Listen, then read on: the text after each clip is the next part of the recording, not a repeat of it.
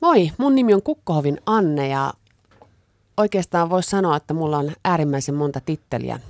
Ehkä kuitenkin itselle tärkein on yrittäjyys tai oikeastaan sarjayrittäjyys ja siinä lomassa sitten on tullut juon, juoneltua ja se on varmaan sitten isolle yleisölle se ää, titteli, joka tunnistetaan kaikista parhaiten. On myös äiti, ähm, AD, eli visuaalinen suunnittelija ja tällä hetkellä myös uuden ekokosmetiikkasarjan luoja, eli tota, hommaa piisaa niin sanotusti. Ja, niin ja tietenkin nämä TV-jutut, jotka loppupeleissä vie vaan ehkä 10 prosenttia mun ajasta, työajasta, mutta se luo mielikuvaa, minkälainen ihminen on.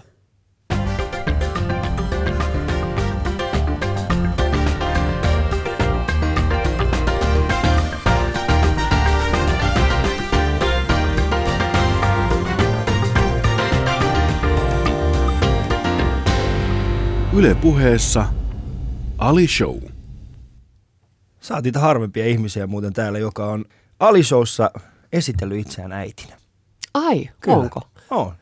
Se on mulle jotenkin semmoinen, no tietenkin se kaikille varmasti on tosi tärkeä asia elämässä, mutta että...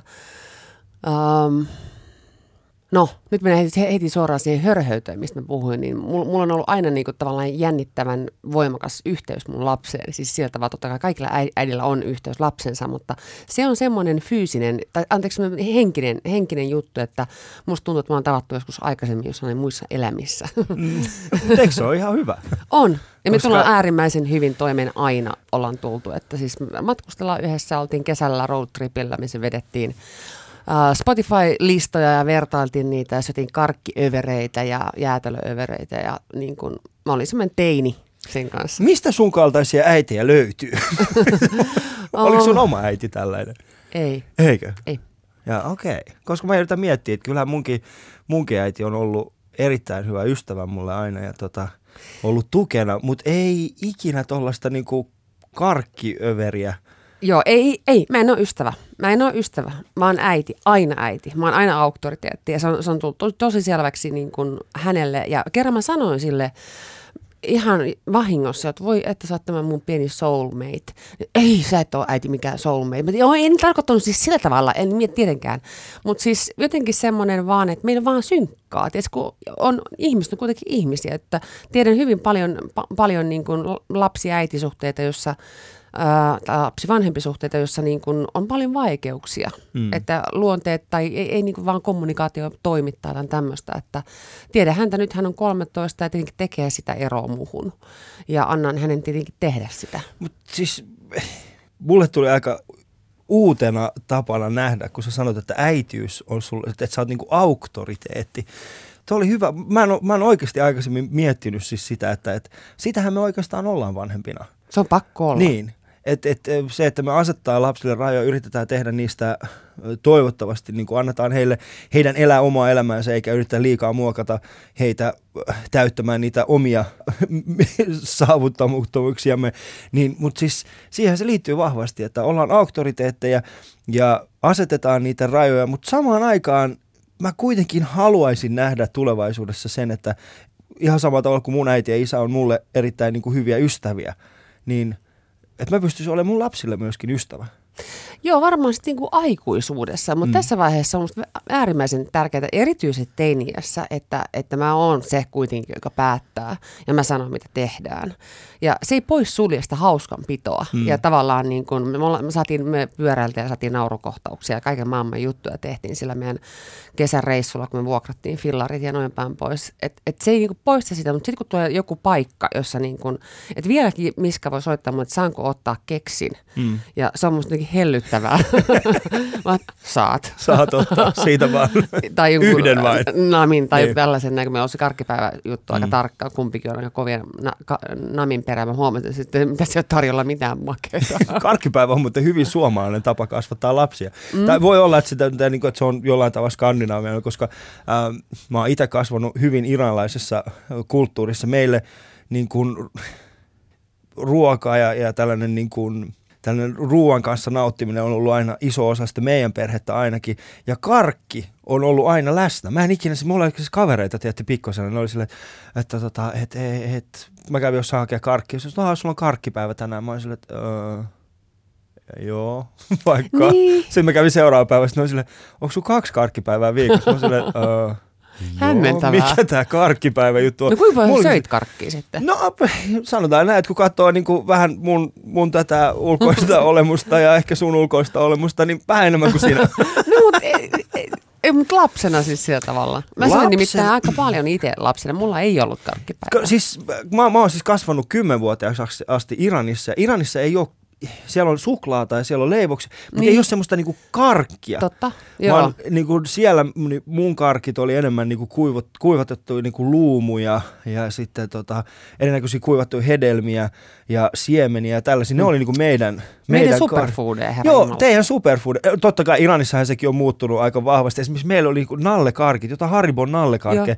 Että jos joku tarjosi niitä meille Iranissa, mä olisin, että mikä toi, toihan on niinku mikä muovia. toi on muovia? Mutta sitten kun me muuttiin Suomeen, niin mä huomasin, että ajaa, nämä hedelmät onkin aika kallit täällä. Mutta hei, toi sokeripakkaus näyttää hyvältä. Aivan. Se oli mielenkiintoinen. Niin, mutta niinku, näinhän se on. Se on niin. proisiota vaan koko elämä, että miten, miten niinku me ympärillä mm. niinku, eletään. Ja sitten kun meillä ehkä meidän perheessä, siis mun omassa kotiperheessä ei kuitenkaan ehkä semmoisen jälkiruokakulttuuria niin kuin no. harrastettu. Että se oli se maitopurkipöytä ja haarukka käteen ja, ja jauho ihan huiviin. Niin, tota, niin se karkki oli, mä olin hirveän kova karkin perään mm. niin kuin silloinkin. Niin, minkä, nä- minkä näköinen on sun karkkipussi? Erittäin, siinä on aina, aina salmiakkia ja toffeita. Salmiakkia ja toffeita? Joo. Joo, salmiakkia ja toffeita. Ne on niinku, ne, semmoinen transsitoffe vielä semmoinen, joka niinku, kun sitä syö, niin se jää kiinni joka puolella. Se, se menee transsiin. Joo, okei. Okay. Eikä se, täällä Suomessa on hirveän huonosti myydä semmoista. Eikä mm. se, se on, on yksi semmoinen tietty paikka, mistä mä saan. Ja se, se on, siinä kestää kauan, kun sen saa jauhettua sitten. Niin. Niin Mutta se on hyvä. Ja se lohkeva toffe niin. ei ole ollenkaan mun juttu. Et ei, ei. ei. Mutta siis salmiakkia ja toffeita, mm. se on erittäin suomalainen Se on, se on. Että sulla on vierekkäin tällaista niinku suhteellisten, onko sal, salmiakki kuitenkin suola? Se ei se suolaista mutta se on suolaisen tuntuista. Siinä on jotain ei, sellaista... Mä en tiedä mikä, siis no niin. mulla on aivan niin kuin, nytkin, mulla on ihan kuolaa suussa. Niin mäkin mietin, kun sä voit salmiakista, mä olisin, että ai vitsi, olisi hyvä saada salmiakkia tää. Mutta minun vieraani tänään ystävät on Anne Kukkohovi ja me ollaan joulusissa tunnelmissa, toivottavasti myös te siellä kotona. Meidän kuva Annen kanssa löytyy tällä hetkellä Instagramista ja tuota, siellä mä olen taas ilman paitaa. Annen pyynnöstä, by the way. Kyllä, tällä kertaa. Mulla oli siis, alun, alun perin piti olla niin, että mulla on paita päällä, mutta Anne sitten päätti, että et sä voi olla paidan kanssa. Nyt paita pois. Ja... Mutta se löytyy sieltä Yle Puheen Instagramista ja sitten tietenkin Facebookista. Käykää, käykää tykkäämässä siitä siellä. Ja jos ette tykkää, niin älkää käykö. Ihan tehkää niin kuin haluatte. Nyt on jouluviikko, älkää ottako liikaa paineita. Ja tota, tämä on siis Ali Show jouluviikolla ja mulla on siis viisi täysin uutta vierasta. Nämä eivät siis ole toistoja ja tämänpäiväinen vieraani on siis Anne Kukkohovi. Tervetuloa mukaan. Kiitos.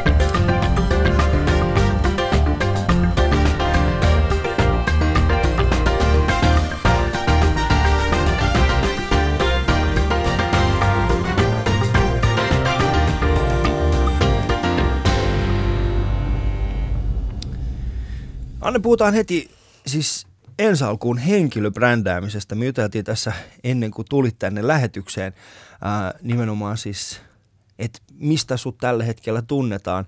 Ja kerro ihan omin sanoin, mistä sut tällä hetkellä tunnetaan?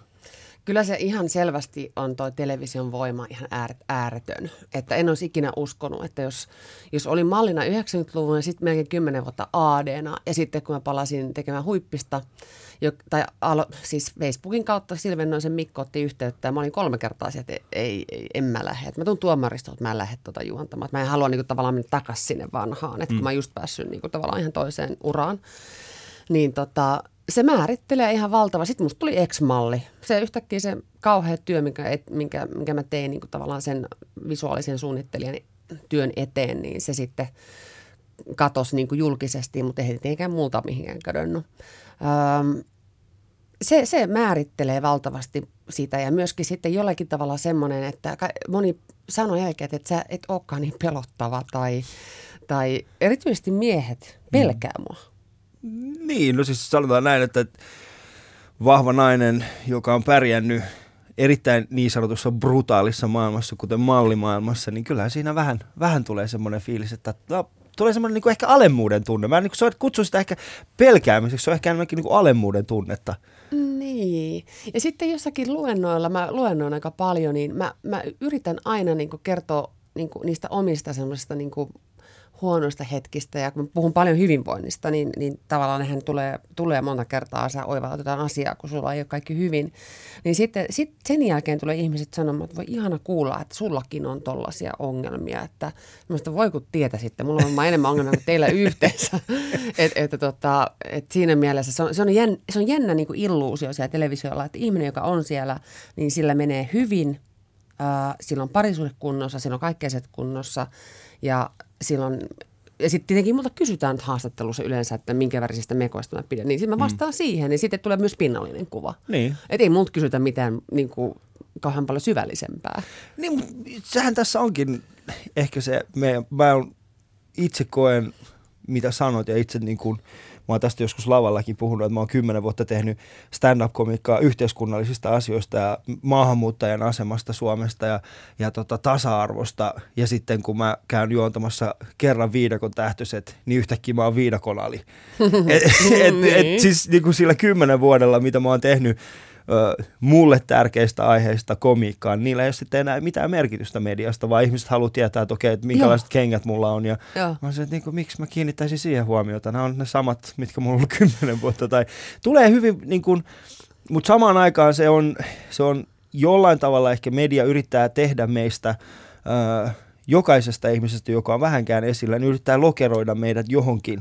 Ja voisin kuvitella, että, että AD ei välttämättä ole se paras. Ei, se ei niin kiinnosta kun, ketään. Se ei kiinnosta ketään, ei. mutta X-malli, siinä on semmoisia aika vahvoja mielikuvia, että okei, onko se katkera, onko se lihonnut, niin. kukkiiko se naama Joo. ja tota, onko se lähtenyt hiukset päästä. Onko se ryppyjä. onko se ryppyjä. ja sitten kun sä astut sille estraadille, on sillä, että aijaa okei, no ehkä X-malli tässä tapauksessa kuulostaakin huomattavasti paremmat. Koska Joo. siinä AD ei ole mitään seksikkyyttä, kun taas viidakon alissa tai X-mallissa tai, tai tota, niin. Vesa Keskiseksi, tai no Vesa Keski, no on ihan oma luokkaansa, mutta, mutta niissä on sitten joku. Et jollain tavalla pyritään brändäämään. Mutta millä tavalla esimerkiksi tämä sä siis kymmenen vuotta teit AD-hommia, siitä siirryt sitten, tai tulit takaisin vähän niin kuin televisio. Toiko se sulle ongelmia sitten tämä niin kuin uusi ei. Äh, se syy, miksi mä silloin niin kieltäydyin aluksi, oli ihan oikeasti se, että, että se, sen tietynlaisen uskottavuuden hankkiminen, mä oon aina ollut tietoinen siitä, että, että vaikka, vaikka kun oli tämä malli tausta, että siinä pikkasen saa tehdä enemmän hommia. Mutta sitten tavallaan mä olin Hasan partnersilla viimeisen, se oli aivan niin kuin mieletön työpaikka, että kun siellä, siellä oli kaikista maista työntekijöitä ja pääkieli oli oikeastaan englanti, niin siellä ei ole enää mitään väliä, niin kuin kuka mm. sä oot, kunhan sä teet työs hyvin. Ja se oli mulle aivan äärimmäisen sopiva työpaikka ja tuntui jopa, mä vieläkin ikävä siis sinne suoraan sanottuna. Mutta tota, ää, Apua, niin mä katsoin, että mitä kysyt? Niin mä olin siis puhumassa siitä, sä olet sanonut siitä Hasanet Partnersista ja, ja tota, siitä... Mutta sun kysymys, apua. niin, että haittaa. Onko se haitannut sun? Niin, niin, niin, siis silloin mä ajattelin näin, että, että yksi ovi avaa toisen. Mm. Että mä en välttämättä halunnut silloin tehdä sitä. Mä ajattelin, siis mä tunsin itse sisil, intuitiivisesti, että nyt mulla on pakko kuitenkin tehdä jotain. Että mä en voi, tää oli nyt yksi kymmenen vuoden pe- pe- periodi tätä AD-hommaa, että mun täytyy siirtyä seuraavaan. Ja mä en vielä tiedä, mikä se on, mutta mä tiesin, että työkin pitää tapahtua. Ja si- siinä päivänä tuli se yhteydenotto. Mm. Ja silloin, silloin mä sitä pyörittelin siinä, kieltäydyin, mutta tota, sitten mä ajattelin, että se avaa tietä. Mä en olisi tässä, jos mä en olisi mennyt mm. tekemään mm. sitä, että se mua tänne haastatteluun. Niin. No siis, eh, niin, Tiedätkö, joo, että, kyllä mä ymmärrän että se vie niin kuin one, mm. one door opens another door. Ja se on, se on niin ollut mulla aina semmoinen niin kuin periaatekin, että jotkut on sitten ollut aivan, aivan ihan niin duuneja muutenkin, mutta sitten tietyllä tavalla jotkut asiat on niin kuin myös taktisia. Mm. Että sä mietit, että tuo, tuo, voi, tuo voi avata jotain muuta.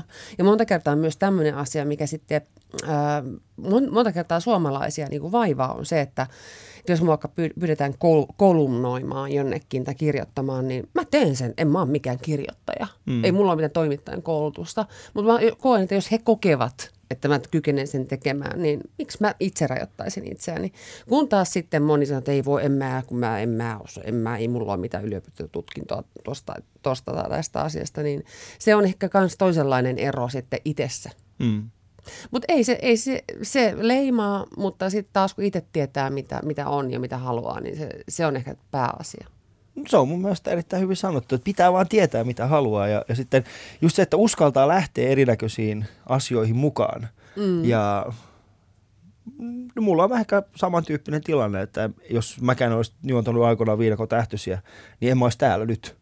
Mä olisin mitä luultaan, että no kyllä mä vieläkin kierrän niitä samoja, samoja tota, pikkubaareja ympäri, ympäri Suomea, mutta se, nyt se on ehkä enemmänkin vapaaehtoista, koska siellä mä löydän taas jotakin uutta itselleni, kun taas aikaisemmin se oli sellaista, ei mä en halua, mä haluan mennä noihin isoihin saleihin. Joo. Mutta ne aina avaa jotain ja äh, mikä on ollut sulle sellainen äh, juttu, mikä on, esimerkiksi kun sanoit, että, että lähdet useimpiin juttuihin mukaan, vaikka sulla ei ole kokemusta siitä, mikä on ollut esimerkiksi nyt viime aikoina sellainen sulle, että okei, mennään tuohon mukaan, en tiedä mitä tulee tapahtumaan, mutta tehdään parhaamme.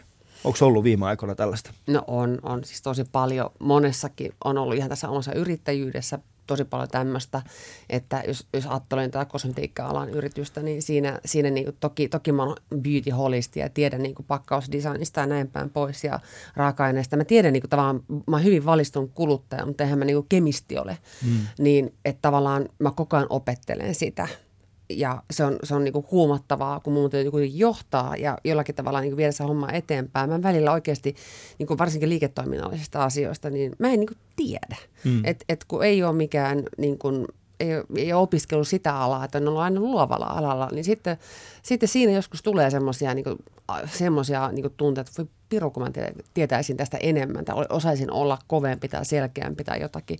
Ja sitten jos nyt ajattelee TV-hommia, niin tuohan oli erittäin hyvä esimerkki toi Tanssi tähtien kanssa siitä, että jos, jos nyt voi oikein niin karrikoiden sanoa, että mä en ole elässäni tanssinut edes häävalssia, niin se on mm. totta, että sä meet, meet sinne ja niin kuin katsot, mitä tapahtuu. Mutta siinä oli mulla kyllä tosi henkilökohtaiset tavoitteet, vähän ihmiskoe tyyppistä, että mä tykkään katsoa, mitä mulle tapahtuu, että kuinka sekaisin mä menen.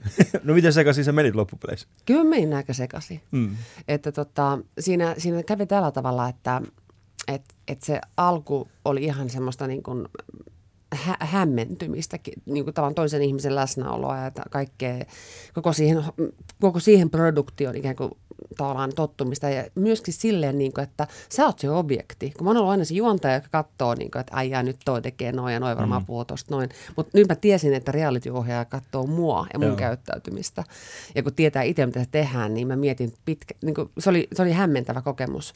Ja, ja sitten tavallaan kun tajuskin, miten hiton vaikeaa se on, niin se vasta olikin niin kuin kauheata. Ja se vei itse asiassa kaiken luovan kapasiteetin.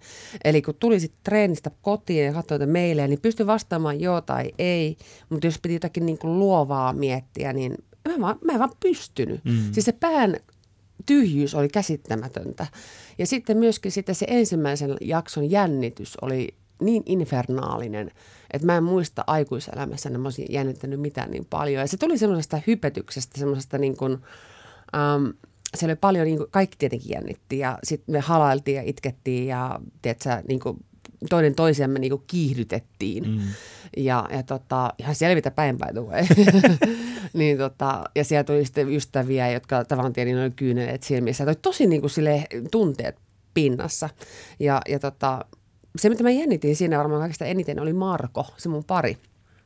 Että ei mua, mua jännittänyt niinkään, mikä on ehkä kummallista, että se, se, se miljoona yleisö, vaan se, että mä en pet, anna pettymystä Markolle. Mm. Ja sitten mä tein sen saman tien. Mä te, ja mä tiesin sen, että niitä tulee ta- tapahtumaan. Se mä varmaan jännitti eniten, että mä tiesin, että niitä tulee tapahtumaan.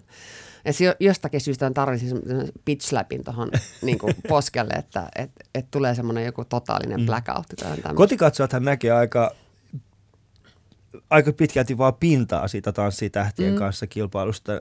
Sehän on sekä fyysisesti että henkisesti hyvin raskas puol, puoli vuotta ainakin, mitä siihen lähtee ihan vaan siis pidempikin aika varmasti. Siis ennen keväällähän ne päättää, mm. että ketkä siihen lähtee mukaan, sitten harjoitukset ja nämä muut sinne päälle, niin Niin kotikatsojat, minkä sä haluaisit, että esimerkiksi kotikatsojat, jotka katsoo, niin, niin että he tietäisivät siitä, että mitä, ei nyt välttämättä kulissien takana tapahtuu, mitä siellä tanssijoiden, niin kuin, tai siis niin kuin esimerkiksi sun päässä tapahtuu, minkälaisia muutoksia sun päässä tapahtuu? No siinä tapahtuu tosi paljon niin hienojakin asioita, että, että se on tietenkin hirveän iso etuoikeus, kun on tuommoinen produktio, niin se, sehän on kuin aikuisten rippileiri.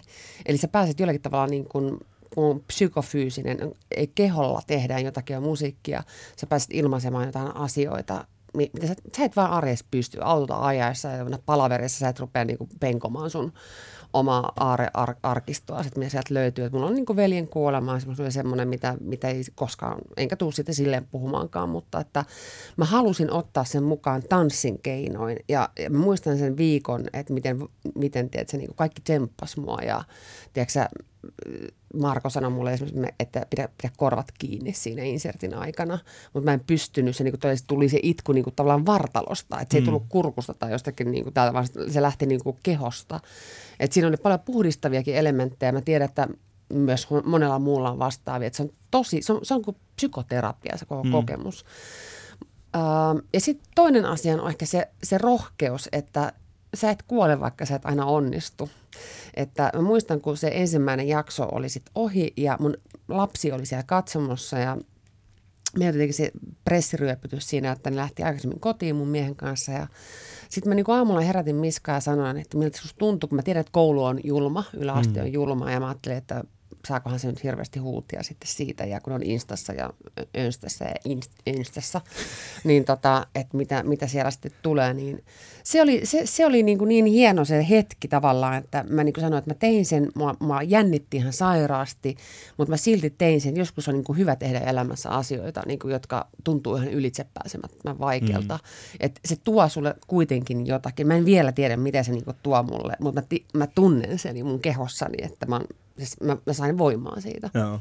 Ja kyllähän se on tanssitähtien kanssa samalla tavalla kuin ehkä vain elämää on semmoinen, molemmat on formaatteja, jossa nimenomaan julkisuudesta tunnetut ihmiset vahvasti joutuu tilanteeseen, missä, missä sä et pystykään enää peittelemään ihan kaikkia asioita ja kamera on läsnä jatkuvasti ja sä et pysty hallitsemaan niitä asioita, mitä haluaisit näyttää. Ja vaikka kuinka paljon pyytää sitten ohjaa välttämättä siinä loppupäässä, että hei, tota, ei sit jätetä, näytetä siinä aina kuitenkin siinä taustalla se, että vitsi, noin näki nyt minusta tämän puolen. Ö, tuliko sulle tällaisia, että okei, tätä puolta mä en halunnut näyttää, mutta nyt se tuli ja ehkä se kääntyikin sinua, ei vastaan, vaan ehkä sun puolelle? Öm, no varmaan ehkä jopa se tietynlainen täydellinen kuva rikkoutui, mm. joka mun mielestä on ihan hyvä, koska mä en todellakaan ole täydellinen, eikä kukaan ihminen ole täydellinen. Öm, se varmasti tuli siitä, mutta mulla ei ollut ollenkaan, siis mä oon äärimmäisen avoin, että mulla ei ole semmoinen olo, että täytyy peittää jotain. On asioita, joita josta ehkä kerron niin kuin kunnioittaakseen muita ihmisiä. Että jos vaikka nyt aviomiehen liittyviä tai lapseen liittyviä tai mm. mun perheeseen liittyviä asioita, että niistä on pakko olla hiljaa, koska ne, joo, joo, totta kai. ne, ne ei niin kuin liity mm. vain minuun. Joo. Mutta sillä lailla niin kuin se, me, meillähän nyt oli tietenkin vähän huumorispitoinen, että siellähän sit me, me myös tapeltiin. Mm. Et, et kannattaa muistaa, että siellä, siellä ei ole vaan kaikki vaan, ne näytti niitä naurukuvia. Mutta siellä oli tosi paljon ihmisiä, jotka niin kuin, tavallaan niin kuin, sai niin kuin hermosto toisilleen, se mm. huus. Joo. Ja siinä sitten niin kuin, tiedätkö, jatketaan, niin kuin, sitten on pakko mennä taas takaisin siihen tanssiasentoon ja jatkaa. Sitten vaan jatketaan. sitten vaan jatketaan. Mutta kerro mulle tällainen juttu. Eikö mua itseäni Äh, siis minunhan ei ole ikinä kutsuttu moisen ohjelmaan, mutta jos kutsuttaisiin, niin joutuisin ehkä sanomaan jo ei. Etkä sano, et varmana sano, et sano, ai et sano. Mutta kun siis mä, mä, mä, mä vähän vieraksun, tiedätkö, äh, toisen ihmisen kosketusta.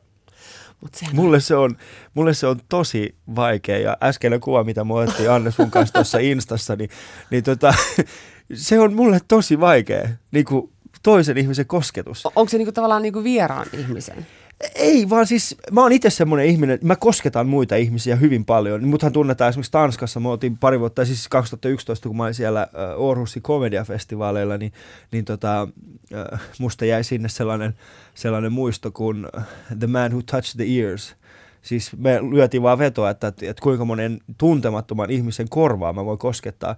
Ja sitten me laskettiin. Meillä oli semmoinen laskuri mukana ja yhteensä niitä taisi tulla joku tuhat, Oi. tuhat jotain siis viikon aikana. Et mä vaan kävelin niin kuin ihmisten ohi ja sitten mä vaan kosketin heidän korvaa ja sitten toivotin heille hyvää loppupäivää. Sitten ne oli vaan niin kuin, mitä sä teit? Sitten mä saatan niin kuin, mä, mä halaan ihmisiä ja muita, Joo. mutta kun mm. se on toistepäin, niin mä oon silleen, ei, mitä sä teet? Niin, ja se, ja se, on, ja se on vielä äärimmäisen intiimiä. Se, Niin. on, se on äärimmäisen intiimiä, että siinä meni se eka viikko ihan oikeasti siinä, sen asian tot- totuttelussa, koska varsinkin kun on itse ollut aina saman miehen, tai tu- tuntuu itseltä, yhden saman miehen kanssa koko ajan.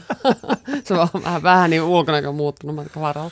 Mm. Niin, tota, niin, niin jotenkin se, että et kehtaa olla ja kehtaa hikoilla ja kehtaa olla ruma ja kehtaa että varsinkin kun Jannallahan on hienot meikit, mä, mm. kaikki muut oltiin ihan niin kuin, siis niin hikisiä ja rumia kuin vaan voi ihminen niin kuin olla täydessä. Se, se hikoilun määrähän oli infernaali sen quickstepissä mm. kakkos. Sehän on ihan niin kuin hullu tanssi, siis Joo. yhtä pomppimista. Ja kuitenkin se oli vain puolitoista minuuttia. Sanoin, miten voin tuolla näin hengästyneeksi puolestoista minuutissa. Mm. Että ihan piti niin kuin, siis sieltä vaan niin kuin pitää, pitää semmoisia niin kuin maata lattialla.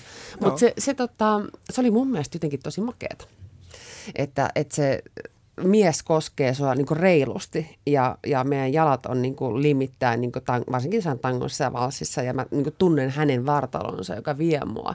Et siinä varsinkin näissä, näissä niin vakiotansseissa, johon mun vartalo sopii paremmin, kun mulla on pitkät raajat, mm. niin, tota, niin se, se oli musta ihanaa. Ja, ja sitten me vitsailtiinkin aina, että missä sun mikrofoni on, että mä se on vähän turhankin esillä tuolta. Mutta sitten kun se on niin hauskaa, että pidettiin vaan niinku hauskaa sen asian. Mullahan on sitä eniten ikävä. Mm. Mutta en mä voi pa- Marko nyt mu- niinku enää mua pakottaa koskettelemaan. Me ollaan siis Anne Kukkohovin kanssa täällä ja vietetään joulusta Alishouta. Tämän viikon aikana viisi täysin uutta vierasta joulusissa tunnelmissa. Jatketaan kohta puolen Annen kanssa, jutellaan vielä hieman kauneusihanteista. Meidän kuva löytyy, ja tämän päivän kuva löytyy sitten myöskin Facebookista ja Instagramista. Käykää katsomassa sitä sieltä ja kommentoikaa, mikäli tykkäätte.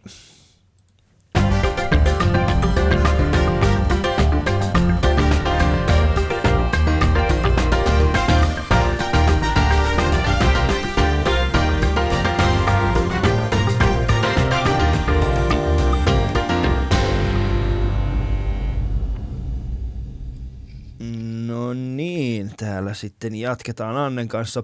Ollaan puhuttu siis tanssitähtien kanssa kilpailusta, mutta siirrytään hieman tuohon kauneuspuoleen, koska tanssitähtien kanssa on myöskin hyvin esteettinen kilpailu. Siellä ö, puvustukseen ja nimenomaan siihen niin kuin ulkonäköön kiinnitetään hyvin paljon yht, ö, huomiota. Ö, ja muun muassa Maris, ö, anteeksi, niin Mariska, ei kun, niin Mari, Mariska. Mariko. Mariko, Mariko, ah, mulla menee Joo. ei siis ei mulla aina mene Mariska Marisko, Mariko sekas, mulla on jotenkin Mariko. Mutta äh, Marikohan koki nimenomaan sen muutama vuosi sitten, kun hän Tanssi tähtien kisassa, että, että mikä on sen niin kuin yleisen, yleisön mielipide naiskauneudesta. Joo. Hänet hän vasta, not, tai siis hän, häntähän noterattiin naisena, ainakin joidenkin mielestä vasta sen jälkeen. Me juteltiin tästä aiheesta myös hänen kanssaan yhdessä vaiheessa ja, ja tota, hän myöskin sanoi, että, että se tuli vaan jossain vaiheessa niin kuin, eh, se tanssi tähtien kanssa kilpailun myötä, niin hänet noterattiin enemmän naisellisena Joo. kuin mitä hän aikaisemmin oli. Äh, Mutta missä me ollaan tällä hetkellä sun mielestä, jos mietitään niin kuin naisihannetta ja sitä kauneutta, niin missä kohtiin me mennään tällä hetkellä? Aikoinaan se on ollut sitä niin kuin langanlaihaa 20-luvulla, sitten se on siirtynyt erinäköisiksi ja missä me ollaan nyt? Koska jos mä katson Instagramia, niin mä oon ihan sekasin, että missä me mennään. Aikaisemmin se on ollut huomattavasti selkeämpi. Alisan Peppu. Peppu. Mutta kun mä en halua uskoa siihen. Ei. Mut mun on pakko sanoa tuohon Marika-asiaan, että mm. aika monella tanssijalla on tuo naisellisuus Joo. juttu, varsinkin suomalaisella naisella, että esimerkiksi Raakkeel sanoi mulle, että, että tota, se oli niin suurin käännekohta, että uskaltaa olla oikeasti naisellinen siinä. Niin. Se ei taas se keimailu ollut itselle se niin kuin sillä tavalla uutta, että se ei haitannut mua ollenkaan, mutta se on, se on tosi monelle ja Marikon tarina on mun mielestä tosi kaunis, Mm. että et hän, on, hän oli vähän semmoinen jäykkä ja se mitä mä nyt sitä muistan siitä kaudesta, mutta että se oli semmoinen niin tuhkimotarina oikein. Joo. Mutta tota, tuo on, tuo on hirveän laaja kysymys, jos ihan rehellisiä ollaan. Mutta kun meillä on ollut mun mielestä vähän niin kuin selkeämpi naiskuva aikaisemmin. Niin, siis mun mielestä se on vähän subjektiivinenkin käsite. Totta kai tietenkin tämä sosiaalinen media, joka on pirullinen noiden kommenttien kanssa ja varsinkin tämän TTK suhteen ja monen muunkin ää, julkisessa ammatissa olevan ihmisen suhteen, että siis se on ihan törkeää, miten ihmiset kirjoittelee toisistaan, että niihin, niihin hän Mä en, mä en niin tiedä, missä vaiheessa näin kävi ja miksi näin kävi, että miksi ihmiset on niin kauhean pahoja toisillensa. Mutta tota, mä koen itse, että persoonallisuudet on, on jollakin tavalla niin kuin nousussa, mutta jos nyt puhut ihan ulkoisesta kauneudesta. Ihan ulkoisesta kauneudesta. Ja tämä, niin kuin, mulla on ehkä oma lehmä ojassa siinä mielessä, koska äh, mä en ole aikaisemmin miettinyt tätä asiaa juurikaan, mutta nyt kun mulla on siis pieni tytär, mm. niin mä oon itse ehkä pohtinut sitä, niin kuin, no Mattelhän on nyt kuulemma tuomassa markkinoille barbeja, jotka on enemmän niin kuin vastaa sitä todellista naista kuin mm. mitä ne perinteisesti on ollut. Ja mä niin itse tässä vaiheessa niin koko ajan mietin sitä, että no minkälaisia, minkälaisia niin kuin, että minkälainen on se naisihanne, minkä kanssa hän tulee kasvamaan. En, enhän mä tietenkään pysty siihen vaikuttamaan, hän loppujen lopuksi päättää itse sen, että mikä se on se, mitä hän lähtee. Mutta mikä se on? Sä sanoit, että se on peppu, mutta kun katsoo Instagramista, niin fitnessboomihan on tällä hetkellä ihan käsittämätöntä. Niin me, me nähdään siis... Ähm, No ei millään pahalla sitä fitness, sitten totta kai siellä on joukossa myöskin ammattilaisia, jotka tietää mitä he tekevät, mutta siellä on myöskin semmoisia ihmisiä, jotka eivät ole vaan yksinkertaisesti valmiita ja he eivät tunne kehoaan vielä niin, niin hyvin, että he voisivat olla oikeasti fitnessurheilijoita. Ja he siellä niin kuin ottavat itsestään kuvia, jossa he näyttää oikeasti sillä että ai joo, tiedätkö oikeasti, mitä sä oot tekemässä sun vartalolla. Joo, joo. Ja sitten samaan aikaan meillä on sitten taas mattelit ja muut, jotka on sellainen, että me halutaan niin kuin, tuoda sitä aidon naisen kuvaa. Mm. Ja sitten, no Dovehän on nyt tehnyt sitä aika pitkäänkin sitä, että, että okei, meillä on niin kuin, tällainen naisen, naisen vartalo on. Mm. Niin mutta aikaisemmin ei ollut tällaista. Aikaisemmin se oli selkeämpää. Tämä se on. 90-luvulla se oli vielä, tiedätkö, 90-luvun alkupuolella oli, mallit oli enemmän sitä, niin kuin, että mä oon just ottanut paljon huumeita ja kattokaa mun... Niin kuin, mun, niin, niin se oli sitä ja sitten se muuttui sitten jossain vaiheessa. Mutta nyt, nyt, nyt, nyt mä näen sitä samalla tavalla. No se, se johtuu ihan sit, siis nyt, nyt mä kuulostan ihan joltakin niin kuin luennoitsijalta jossakin, mm. jossakin digilavalla, mutta se on ihan toi median pirstaloituminen ihan, ihan niin kuin oikeasti. Aina on naisia arvosteltu ihan aina. Et se, tietyllä tavalla mä oon kauhean kyllästynyt tähän kysymykseen, koska se, se, on, se tulee aina esille. Ja t- tietyllä tavalla hoikat naiset, jos ajattelee Twigiä niin kuin siitäkin niin kuin alas, alaspäin niin kuin vuosikymmeniä, niin, niin totta kai sitten niin kuin oli 20-luvulla oli itsenäiset. Et siinä on semmoinen joku indikaattori ollut, että mitä enemmän naisilla on valtaa, niin sen poikamaisemman näköisiä ne on. Mm. Ja sitten taas kun ollaan kotiäitiä, niin sitten on rinnat ja peput. Ja sen Pepu mä mainitsin tämän Kim Kardashian. Kim Kardashian, ja, Pep, ja Peppu on nyt niin kuin, meitäkin se sanoo, on se on hieno, kun mä sanon mm. niin kuin, tavallaan vitsinä esimerkiksi TTKssa, että no mitä on ne nyt, oot sä laihtunut? Ne kysy mut koko ajan sitä. Mä, mä en ole laihtunut, kun mun takapuoli puoli on kasvanut ja se on niin kuin mun ta- y- ykköstavoitteeni. Ja siitähän tuli just semmoinen otsikko, että mä oon sitten vieläkin tosi ylpeä. Se on niin kuin mun top kolmosessa, että miten, miten fiksuja, fiksuja suusta se päästään. Mutta tota, sitä on mun mielestä kauhean vaikea määritellä. Sun mm. lapsisi tulee elämään vaikeassa maailmassa, niin kuin munkin lapseni tällä hetkellä. Niin. Ja siellä tulee olemaan niin kuin hipsterit ja kuulerit ja tietyn tyyppiset kovikset ja sitten on nörtit ja mm. fitnekset ja mallit ja noin päin pois. Ja mallissa, malleissakin, kun mä juttelin tota, suomalaisen brandmallitoimiston johtajan kanssa, niin on, on, on niin valtavasti kategorioita sielläkin. On, on olemassa ikään kuin Aasian-markkinat, jossa pitää olla, ei välttämättä tarvitse olla niin pitkä tai mm. laiha, mutta pitää olla pieniä siroja, tietyt, tietyt kriteerit täyttävää. Sitten on lavamallit, jotka on aivan hirveän laihoja, ja sitten on mainosmallit, ja sitten on kasvamallit, ja sitten on sitä sun tätä, että on, on valtavasti kyllä sitä niin semmoista pirstaloituneisuutta. Mm. Mutta totta kai. Mutta vastaavaa ei ole ollut aikaisemmin. Siis näin sanotaan, niin kuin, että, että meillä olisi, mä oon iloinen siitä, että ei ole yhtä. Mä oon siis siinä mielessä iloinen. Esimerkiksi Cosmopolitanahan on tehnyt tässä viimeisten, äh, viimeisten äh, parin vuoden aikana, niin heillä on esimerkiksi kannessa ollut yhä enemmän, äh, siis, siis sanotaan näin, että siellä ei ole enää sitä kaula-aukkoa, vaan siellä on ura nainen. Mm, ja, ja sehän, on, sehän on merkittävä muutos. Joo, siis, ja siis, koska nyt, nyt se, se, minkä takia mä kysyn tämän kysymyksen, on se, että ähm, nyt tässä aikuisijalla mä oon itse alkanut enemmän ja enemmän huomaamaan se, että mitä kaikkea mulle on syötetty pienenä, mitkä nyt tässä vaiheessa näkyy ää, ennakkoluuloina, stereotyyppeinä mm. ja millä tavalla, niin että et, et, jos mä näen esimerkiksi Anne Kukkohovin, niin pelkästään ulkoisena olemuksena, niin mitä kaikkia niin kuin, mitkä kaikki tulee niin kuin selkärangasta, että tämä on se ihminen, jonka kanssa sä tapaamaan. Ja ne on ne asioita, joiden, joiden kanssa mä joudun taistelemaan, mm. jotta mä voisin kohdata sinut ihmisenä, eikä sinä, sitä, sinä kuvana, mm. minkä mä haluaisin niin kuin esittää, tai mikä se esittää. Ja, ja tota, mulla oli joku hyvä pointti tässä, mä oon sitä pointtia, mulla oli oikeasti fiksu juttu. Niin mä oon ehkä iloinen siitä, että me mennään tiettyyn suuntaan, missä naiseus ei ole enää ulkoista kauneutta, mm. vaan se on myöskin... Öö, me nähdään enemmän uranaisia, me nähdään enemmän siis, niin kuin sä oot tullut esille, ei pelkästään ex-mallina, vaan se, että mä oon yrittäjä, mä oon äiti, tässä mä oon nyt, mm. mennäänkö eteenpäin, kuka sä oot? Joo. Sä, sä oot siinä ihan oikeassa.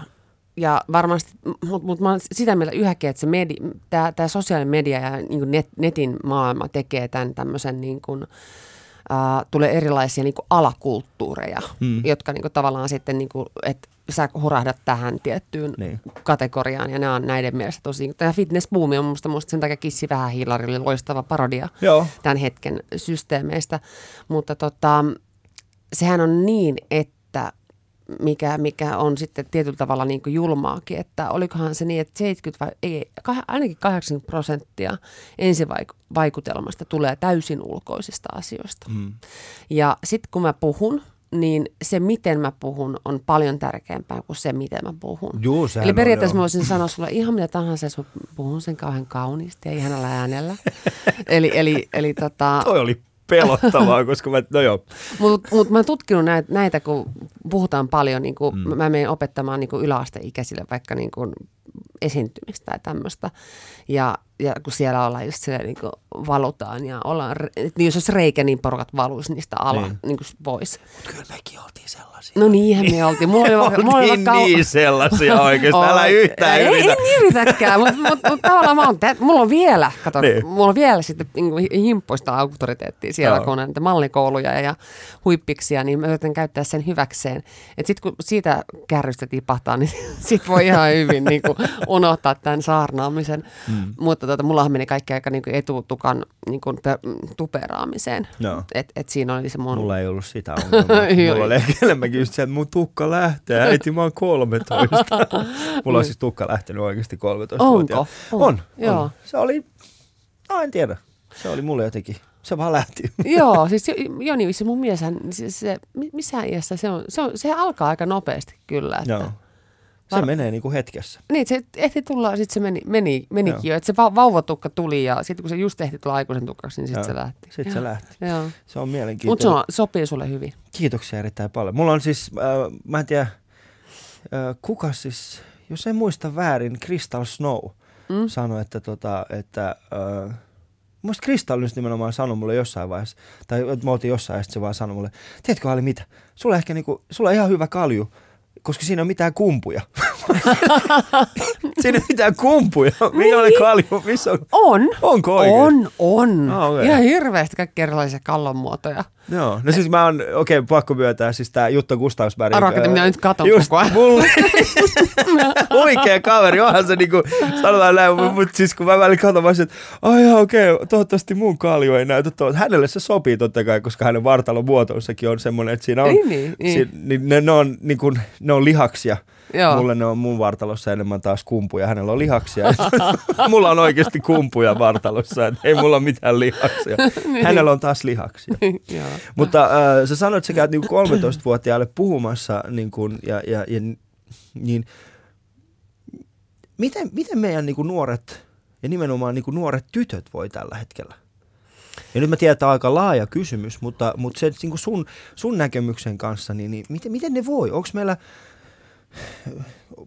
ei me varmastikaan olla vielä päästy pois niin kuin syömishäiriöistä, oman vartalokuvasta. Nämä on varmasti ei. vielä vahvasti läsnä.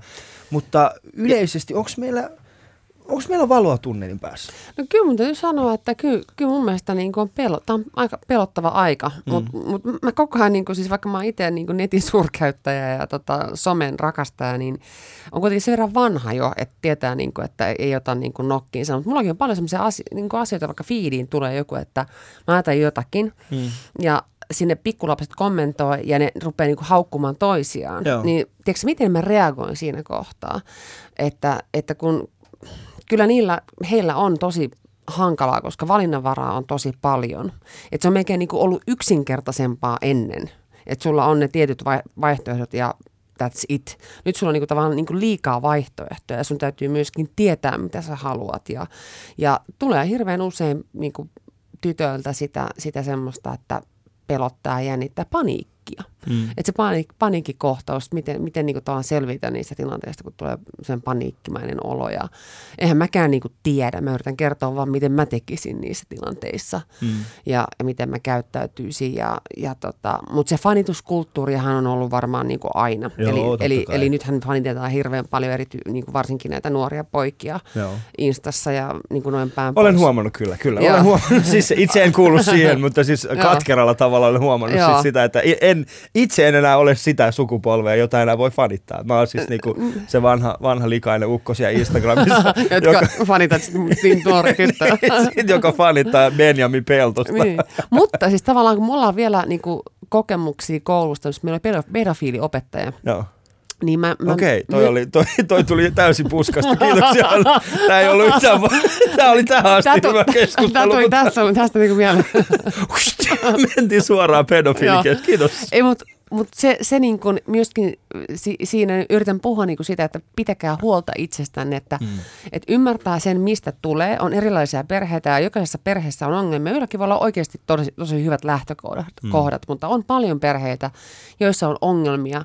Ja sitten kun on teiniässä, on tosi herkkä ja sit niin kun se, on, se on se pahin kohta, että sitten sen jälkeen voi valita jo, että okei, mulla oli tällainen tausta, että mäkin hyväksyn oman taustani, sun pitää hyväksyä oma taustasi, mm. niin kuin sitten sä voit tehdä valintoja ja niin kuin, eikä jäädä ju- nalkkiin niihin, niihin juttuihin. Ja tämmöisiä mä yritän syöttää sinne sisään, vaikka, vaikka he ovatkin tietenkin vielä omien vanhempiensa ja om, oman perheensä niin kuin hyvässäkin mielessä niin kuin vaikutusvallan alla, mutta mm. että, että pitää niin kuin huolta itsestään ja kertoo niin kuin asioista. Ja, ja tota, mullahan on tämä, tämä pedofilia aihe niin, niin, niin tota arka, että mä, mä, mä tuolla pyörin tuolla jollaksessa pakettiauto, mm. jossa sitten niin tämmöinen joku houkutteli nuoria tai ala-asteikäisiä niin siinä pakettiautoon. Mä menin, siellä onneksi oli yhden lapsen se rikospoliisi ja se homma hoidettiin, mutta sitten kun me muutettiin, niin me vuokrattiin pakettiauto, niin Miska kysyi multa vähän silleen niin kuin... Mitä jos joku nyt soittaa poliisille? Ei, kun se kysyi vaan, että ajatellaanko me kidnapata joku? mä sanoin, no. ei, tämä ei tarkoittanut kaikkia pakettiautoja joo. kuitenkaan. Mutta... Se, on, se on ihan hyvä, että sitten, no joo, joo. se on, toivotaan, että Miskalle ei tule sitä ongelmia pakettiautojen kanssa sen takia, niin, koska se on, äiti on joskus niin. jossain vaiheessa nähnyt pakettiautoa ja mennyt täysin se. joo, joo, se on, se on se terapian aihe sitten, kun sitten nämä pakettiautot. Hypnoterapiassa pakettiautojen vuoksi. Se, se muuten voisi olla hieno terapia sillä, että mikä sun suuri pakettiauto? uh, Okei, okay, tota, tämä on erittäin uusi tilanne meille. niin. Mutta puhutaan Annen kanssa vielä hetken aikaa designista, nimittäin tota, me puhuttiin siis puhelimessa aikaisemmin designista silloin, kun olet tulossa tänne ja, ja tota, Mua nyt, Anne, sä sanoit, me puhuttiin estetiikasta, kauneuden merkityksestä nimenomaan niin kuin, ei, ei ihmisissä, vaan myöskin tuotteissa. Ja, tota, ja puhuttiin, ja mulla olisi tällainen kysymys, mikä on design?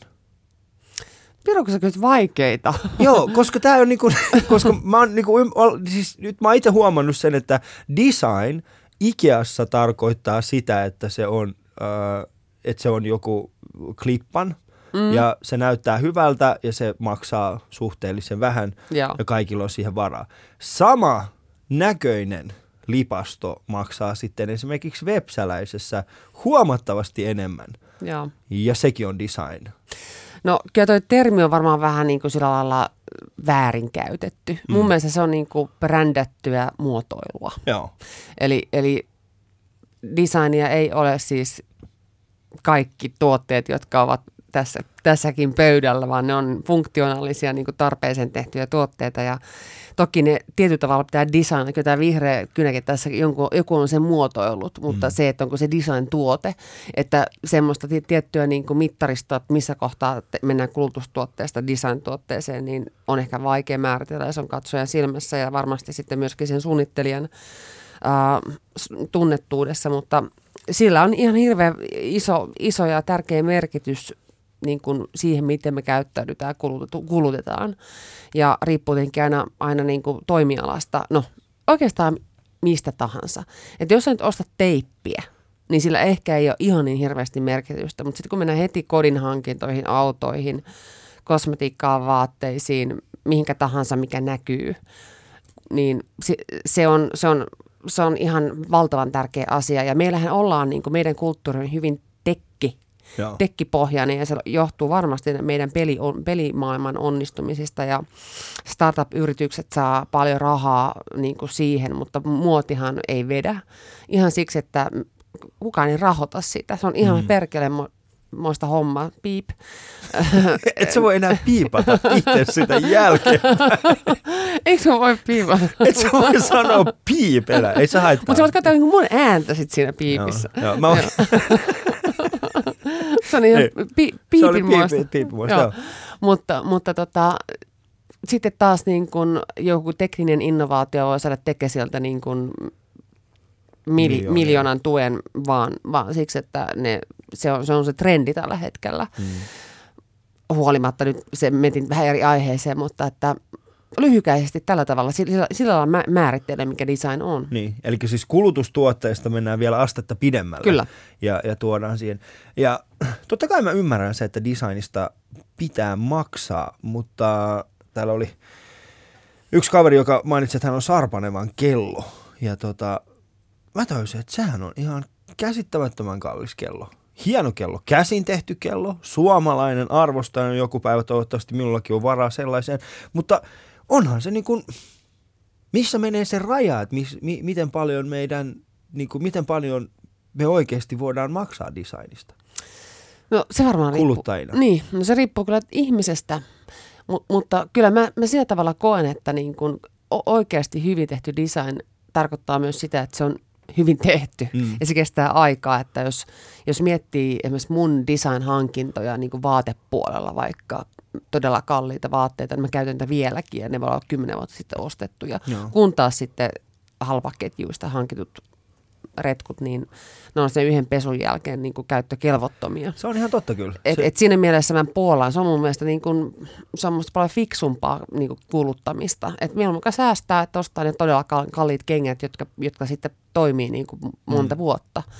Että, että tota, tietenkin siis sehän on se toinen asia sitten mielihyvä, hyvään ostaminen, jolloin et sä voi pistää niin kuin satasia koko ajan vaan johonkin jonkun homman hankkimiseen, mm. mutta että kyllä siinä mun mielestä niin kuin tulee jo sitten sen ää, pitkäikäisyys ja se laatu, ähm, dis, designeri ja sen, sen niin kuin tarina siellä takana ja ne materiaalit, mitä on käytetty. Että jos ajattelee vaikka laukkuteollisuutta, niin se on aika hieno, miten vaikka en sinänsä Louis Vuittonia itse niin hirveästi käytä, mutta tota, niin kuin, miten hienosti ne tekee ne laukut ja siellä kun on pressipäivät, ne näyttää, miten ne käsin ompelee joka mm. ikisen homman, niin, niin kyllä, kyllä se ja mulla on itse asiassa Pradan semmoinen laukku, jota mä oon käyttänyt kymmenen vuotta. Se ei ole mennyt miksikään. Se näyttää täysin uudelta. Mm. Ja mä oon rodannut sitä ihan joka paikassa koko ajan.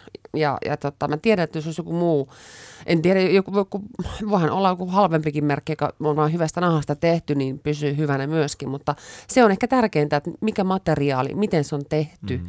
ja niin kun ehkä vähän tietää se suunnittelijasta. Mutta kulutustuotteissa ehkä design on nimenomaan tätä, mutta sä oot mukana myös kosmetiikka-alalla ja siellä pakkausdesign on oikeasti ero siinä, että pärjääkö tuote vai ei. Se on, sillä on ihan järjettömän iso merkitys, mm. että, että tota, kun mä rupesin tekemään tätä meidän äh, Supermood kosmetiikka-brändiä, niin itse kovana kosmetiik beauty holistina oikeastaan, addikti, addiktina, niin tota, mietin pitkään sitä designia. Ja se tietenkin aina jakaa mielipiteitä, mutta mulla on tullut, niin mulla on tullut siis kommentteja, että mä otan ton huolimatta, mä en tiedä mitä siellä on, mutta kun se on niin makeen näköinen. Hmm. On toki tullut vastaan, että en tykkää tästä designista, niinhän se aina menee. Mutta varsinkin niin kuin sitten se, mihinkä itse tähtää, eli kansainvälisyyteen, niin se on, se on se on äärimmäisen iso asia. Eli jo se, että minkälaisen pumpun mä valitsen ja miten se suhde siinä sen tuotteen värissä suhteessa siihen pulloon. Siinä on aivan hirveän mm. monta mm. askelta, mutta se on tavallaan just sitä, mitä mä rakastan tehdä, kyllä. Ja, ja tota, miettiä sitten vielä niin kuin silleen innovatiivisesti, jos olisi niin kuin rahaa, kuinka paljon niin tekisi preklauksia, eli tämmöisiä ylösnostatuksia mm. niin kuin tavallaan siihen materiaaliin ja ostaisi kaikissa kalleimmat, kalleimmat ekologisimmat äh, tuot, niin kuin tavallaan pahvit sun muut. Että niitä pitää sorsaa paljon, eli käydä läpi niin kuin kotimaisia, haluaa tukea kotimaisia, mutta faktahan on, että sitten kun menee Latvia Liettuun, niin siellä on tosi hienoa käsityötä, joka on halvempaa. Ja, mm. Mut, mutta se on, mut tää on, tää on tosi tärkeää tämä design nimenomaan täällä kosmetiikkapuolella. Mä en itsekään hiffannut, että miten tärkeää se on. Öö, katon tuossa kesällä taisi tulla Yleltä tällainen dokumentti, joka kertoo siis hajusteiden tästä design-puolesta. Mm. Eli ei pelkästään sitä hajusta, haju saattaa olla vaikka kuinka hyvä. Ja mä muistan semmoisen hetken, jossa Tommy Hilfiger kävelee tällaiseen design-toimistoon, ottaa sen tuotteen käsinsä ja sitten se vaan sanoo sille kaverille, että hän ei tykkää tästä. Tämä näyttää ihan peeltä, tämä, tämä ei ole ollenkaan sitä, mitä hän on niinku kuvitellut. Ja sitten tämä design-porukka, he suli ihan täysin. No, ja sitten Tommy Hilfiger sanoi, että tämä ei tule myymään. Ja se on se ero niin kuin, että tämä ei, tunnu, tämä ei tunnu hyvältä. Joo, se, se, ju, se on juuri näin. Mm. Ja sitten itsekin taas tässä, kun tekee sellaista värikoodattua, niin kuin, värikoodi-idea eri linjoissa, niin tota, niin kuin tuskimalta odottaa, että pääsee niin kuin näyttämään sen, että se, niin sit kun se on karamelli tavallaan sit siellä niin kuin hyllyssä, mutta jokainen asia on mietitty ihan sairaan tarkkaa. Sitten kun vielä että koot on se on vaikeeta, että varmaan niin Hilfigerillä on pikkasen hilloa tuo takataskus enemmän. Ihan vähän. Ihan, ihan vähän. pikkasen enemmän kukkohovi, kukkohoveilla, mutta, tota, mutta tota, se, se, kun on sitä tutkinut, ja mun himahan on täynnä pakkauksia. Joo. Siis sillä tavalla niin kuin mä oon kerännyt ympäri ympäri maailmaa ja, ja ne on tyhjiä. ja mä vaan niin kerään, kun on, ka- jos on oikein kaunis pakkaus, mä en malta heittää sitä pois. Ja se on, se on oikeasti se kokemus. Mä muistan, kun mä tapasin tämmöisen hajustibrändin kuin Pyredo. Joo. Ja tota, se oli vaan, mä näin heti, että se oli tehty laadukkaasti, siis niin kuin näistä materiaaleista, minkälainen lasipullo on ja varmaan myös hinta. Joo. Hei, se on, se, on, se on hullua. Että jos olisi ollut tosi halpa, niin mä että ei, tämä on huono. Mutta se hinta oli kallis ja ne pullot oli äärimmäisen yksinkertaisia ja hienosti tehty ja mietön fontti ja, ja tota, se hetki, kun sydän pomppimaan, että minkä mä näistä otan, minkä mä näistä otan. Sitten mä katsoin sitä prosessia, kun se pakattiin siinä oli varmaan niin neljä, viisi erilaista niin tavallaan systeemiä. Okei, se ei ollut ekologinen kylläkään varmasti, mutta ensin, ensin tavallaan sellainen järjettömän kaunis pakkaus, jonka se sitten niin ujotettiin ja upotettiin ja silkkipaperit ympärille ja sitten mä nauhat ympärille ja mä olin vaan sellainen niin kuin, oh, oh. että niin, tavallaan sä haluat sen niin kuin, Joo, koko kokemuksen koko siitä. Kokemuksen. Ja sillä on, siis väitti kuka mitä tahansa, niin totta kai on, on sitten markettibrändejä, joita ostaa hammastahna, hmm. jonka ehkä ostaa sitten ihan täysin funktionaalisesti. siinäkin, joo, siinäkin on funktionaalista, mutta mieti tällaista, milloin olet viimeksi ostanut semmoisen hammastahnan, joka ei ole päältä seisova? Tai semmoinen, joka seisoo päällä? Onko semmoisia enää olemassa? Just näin. Muistatko niin. sen hetken, jolloin ne tuli? Niin, se on aivan. täydellisen designin tulosta. Eli otettiin Kyllä. funktionaalinen tuote, laitettiin siihen vaan sen niin kuin käännettiin Kyllä, se. Ja, sitten, ja kaikki oli silleen, että miksi toi pitää olla nyt noin? No, sä käytät tätä paljon enemmän, koska se valuu koko alaspäin. Juuri näin. Ja sitten ai vähänkö siisti. niin, me ollaan eikä, tuu, eikä tuu tätä hammasta niin. aina niin kuin, ongelmaa himassa. Meillä oli siis kotona, tiedätkö, mun isä oli ostanut Ranskasta semmoisen semmoisen semmoisen telineen, johon niitä vanha-aikaisia hammastaan laitti sisälle. Ja sitten se on semmoinen, niin kuin, sit se kierrettiin. Siis se on semmoinen kierto. Sit, äh, hän oli niin kuin, tavallaan niin kuin, ylitse ottanut joo, sen ongelman. Joo, joo, sitten sit, sit, sit, sit, se kierrettiin näin ja sitten sitä hammastahna. Ja me käytettiin sitä, se oli, se oli kyllä. Mutta sun äiti ei ollut sitten silleen, ei kun mä haluan puritsaa se itse. Ei, äiti ei ollut sellainen. Mulla on siis Anna Kukkohovi täällä vieraana. Aika alkaa loppumaan. Vitsi, kun mä olisin halunnut jutella sun kanssa vielä lisää, mutta meillä on vielä yksi asia, mitä mä haluaisin tehdä sun kanssa, nimittäin Top 5 sana-assosiaatio. Meidän kuva löytyy Instagramista ja Facebookista, käykää katsoa sitä sieltä, mutta äh, top 5 sana-assosiaatiota eli tota, mulla on viisi sanaa. Sanot ensimmäisen jutun, mikä siitä tulee sulle mieleen. Tomu Sokeri. Aika hyvää. Lapseni. lapseni. Lapsi. Okei, okay, hän ei halua kuulla tätä. Hän ei halua, että äiti, 13-vuotias poika ei välttämättä halua kuulla sitä, että äiti sanoo, että mun poika on Tomu Sokeri. Ei se ole. Sä tulet näyttämään vielä se lapsuuden kuvia tyttöistä. Voi, Ai, voi. Mä tiedän, joo. mä tiedän, joo. Okei, okay, puuteri. Um, kaunistaja. Huippis. Tyra.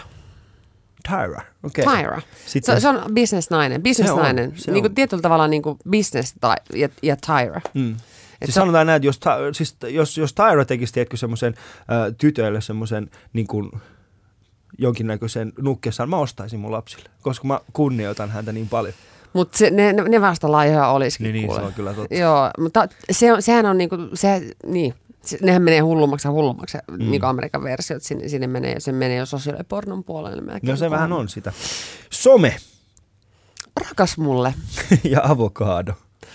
Ää, lasten pelkokerroin. Lasten pelkokerroin. Kyllä, M- nyt sä saat kyllä avata tätä. joo, tämä oli hieno. Kato, tota, mä, mä itse syön aika terveellisesti ja käytän avokadoa ja öljyä ja kaikkea tämmöistä. Ja laitoin Miskallekin sitten, niin kun, joka on oikein lihansyöjä, niin laitoin avokadoa siihen salattiin vähän silleen puoli huolimattomasti, niin sitten se sanoi, että Ei, tämä on kuin lasten pelkokerroin. Mahtavaa. Tota, me mennään kohta puoli tästä Annen kanssa vielä jatkamaan. Ja tota, ei muuta kuin oikein hyvää joulun odotusta sinne teille kotipuolelle. Mutta Anne, onko sulla jotain joulutervehdyksiä vielä ihmisille? Uh, no totta kai tietenkin rauhaisa ja mukavaa joulua. Ottakaa iisisti. Mä oonkin itse juossut tämän koko syksyn liian lujaa ja mä oon päättänyt, että jouluna mä luen kirjoja, jotka mm. ei ole mi- millään tavalla liity mihinkään, mitä mä teen. Eli yrittää päästä irti töistä ja yrittää päästä irti niin kuin kaikesta, mikä, mikä niin kuin on siinä arjessa, että ottaisi muutaman päivän ihan itselleensä. Mahtavaa. Tällaista se on. Tämä oli siis Ali Show tältä erää ja meidän kuva Annen kanssa siis löytyy Instagramista ja Vuh, vuh. puhel Facebook sivulta. Mutta ei muuta kuin rauhallista jouluodotusta sinne teille ja muistakaa, en tiedä, onko kinkut jo uunissa vai miten teille se menee, mutta syökää hyvin. Yle Puhe.